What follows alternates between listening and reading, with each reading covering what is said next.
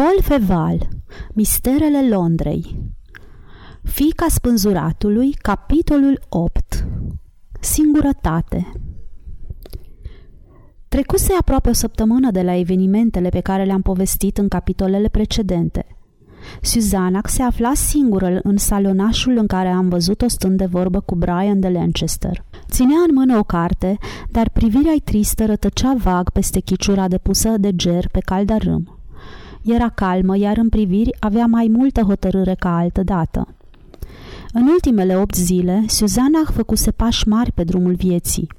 Nefericirea ei mută luase brusc sfârșit.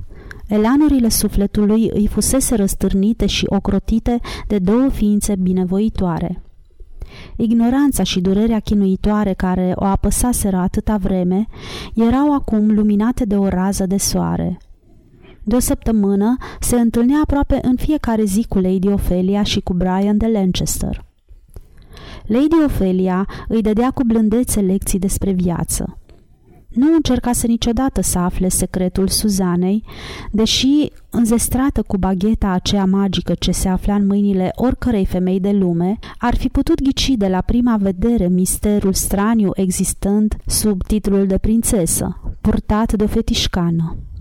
E adevărat că era mândră, nobilă și superbă și știa să poarte cu distinție egreta de diamant care făcea să-i strălucească părul negru, dar în același timp străină de nenumăratele reguli care constituie sintaxa gramaticii mondene. Exista apoi misterul văduviei ei suspecte. Suzana avea și inima și trupul neprihănite – Or Lady Ophelia nu putea să nu știe aceste lucruri după ce vorbiseră atât de des și atât de mult despre dragoste. Între Lady Ophelia și Suzana se înfiripase o afecțiune reciprocă predestinată. Se plăcuseră de la prima vedere, în modul acela romantic pe care poeții se străduiesc să-l explice în multe versuri, deși e lucrul cel mai firesc și mai obișnuit din lume. După opt zile deveniseră ca niște surori. Lady Ophelia, mai puțin tânără, dar mai expertă în problemele mondene, juca rolul surorii mai mari. Acel mentor tandru și răbdător care ar ține loc de mamă dacă o mamă ar putea fi înlocuită. Suzana, mai neștiutoare, dar mai puternică și înzestrată, poate cu o inteligență superioară, era eleva care se pregătea să devină profesoară. Conversațiile celor două tinere femei aveau un aer straniu și fermecător. În vreme ce una descoperea la fiecare cuvânt un sentiment necunoscut sau nemărturisit, cealaltă, pentru care viața nu mai avea niciun secret, se minuna înduioșată, urmărind în adâncul unui suflet nou și pasionat efectul inițierii în problemele vieții. Căci Suzana, ca și mama noastră Eva, ajunsese la vârsta femeii cu ignoranța absolută a copilului. Doar de opt zile gusta fructul adevărului despre bine și rău.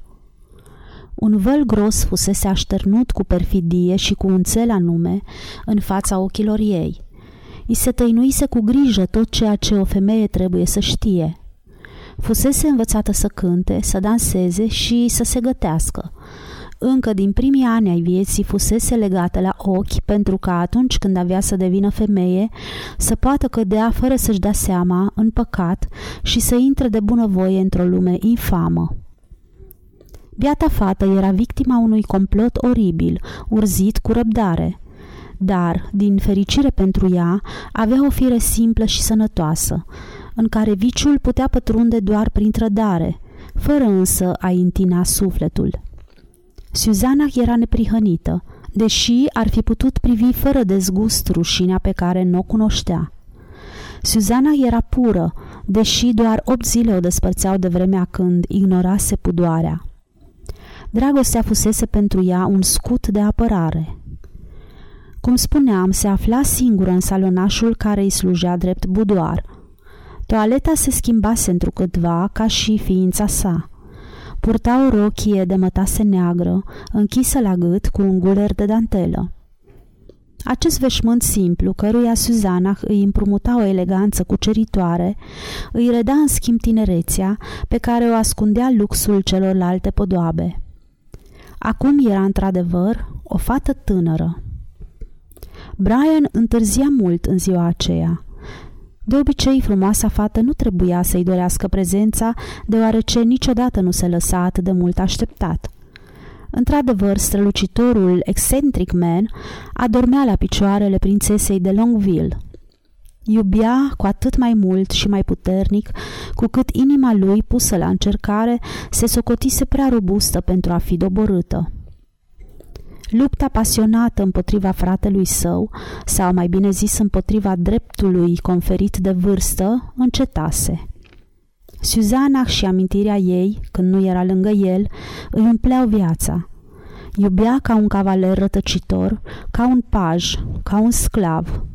La rândul ei, Suzana iubea la fel, ba poate chiar mai mult decât Brian – Iubea cu atâta pasiune, încât gingășia lui, depășind cele mai nebunești speranțe ale ei, o întrista și o înspăimânta.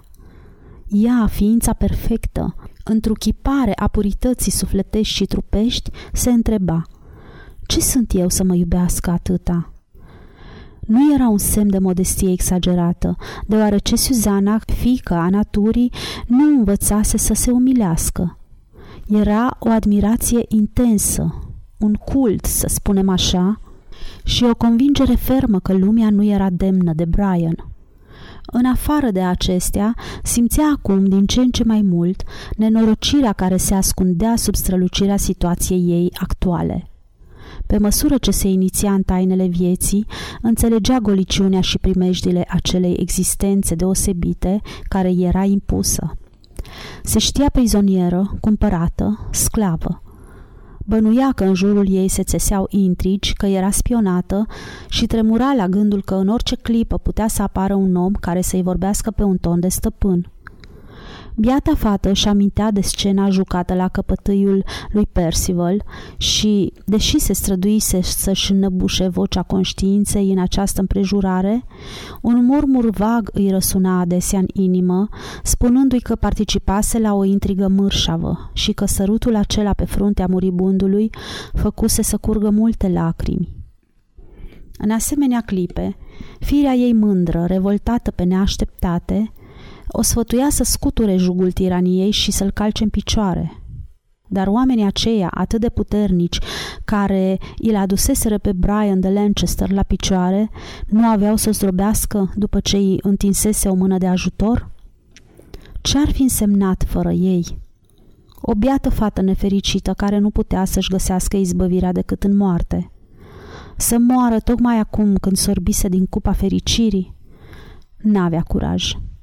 Adeseori, când Brian era lângă ea, gura ei se deschidea odată cu inima. Era pe punctul de a dezvălui totul omului care avea dreptul să știe totul. Dar oare nu fusese prevenită că primejdia nu o pândea numai pe ea, că sabia misterioasă a organizației amenința și capul lui Lancaster? Tăcea, fiind convinsă că undeva, în apropierea ei, exista o ureche gata să o asculte. Această obsesie îi ucidea bucuria, îi otrăvea clipele pe care prezența lui Lancaster le umplea cu atâta fericire. Dar nu se putea plânge și își ascundea durerea sub un sârâs. Suferința ei avea însă să devină și mai chinuitoare. Lancaster îi ceru mâna. La început fu fericită, nespus de fericită, căci nu vedea în căsătorie decât o legătură indisolubilă, pe care nu o putea desface decât moartea. Ce își putea dori mai mult? Dar în fiecare zi descoperea lucruri noi despre oameni și viață. Acum știa că lumea pusese în calea legăturii lor, care îi părea atât de simplă și frumoasă, niște obstacole și gândindu-se la ceea ce era ea în realitate, sub titlul de prințesă, simți un fior în inimă. Se temea pentru Brian, nu se temea decât pentru el. El își formula în fiecare zi din ce în ce mai insistent cererea de căsătorie, iar beata Suzana nu știa cum să o evite. Era prințesa de Longville. Cine ar fi putut crede că refuzul ei era un gest delicat? Brian îi spuse într-o bună zi. Înțeleg, nu vrei să te cobori până la mine. Aceste cuvinte îi zdrobiră inima, dar tăcu din nou. Astăzi, așteptându-l pe Brian, care nu mai venea, se gândea la toate aceste lucruri. Era copleșită de tristețe. Poate că nu mai vrea să vină, murmură ea.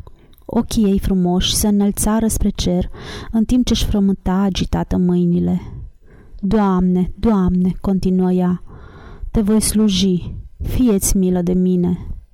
Se ridică și își plimbă degetele pe claviatura unui pian minunat pe care ducesa de jevră îl instalase în budoar. Acordurile se succedară mai întâi oarecum la întâmplare. Apoi armonia lor confuză se transformă într-o melodie pură, suavă. Vocea Suzanei, la fel de suavă și mai cristalină decât sunetele limpezi ale instrumentului, își uni apoi timbrul cu armonia. Un concert minunat se înfiripă în odaia tristă. Cântând, Suzana uita de tristețea ei și, lăsându-se purtată pe aripile poeziei, își dăruia în întregime sufletul cântului. Ușa se deschisese de un minut, iar Brian de Lancaster apăruse în prag cu părul răvășit, cu fața scăldată de transpirație și cu veșmintele în dezordine. Văzând-o pe Suzana, ale cărei trăsături erau reflectate într-o oglindă atârnată în fața ei pe perete, Lancaster schiță un gest de admirație mută. Apoi înaintă în vârful picioarelor și își puse mâinile pe spătarul scaunului pe care ședea Suzana. Sfârșitul capitolului 8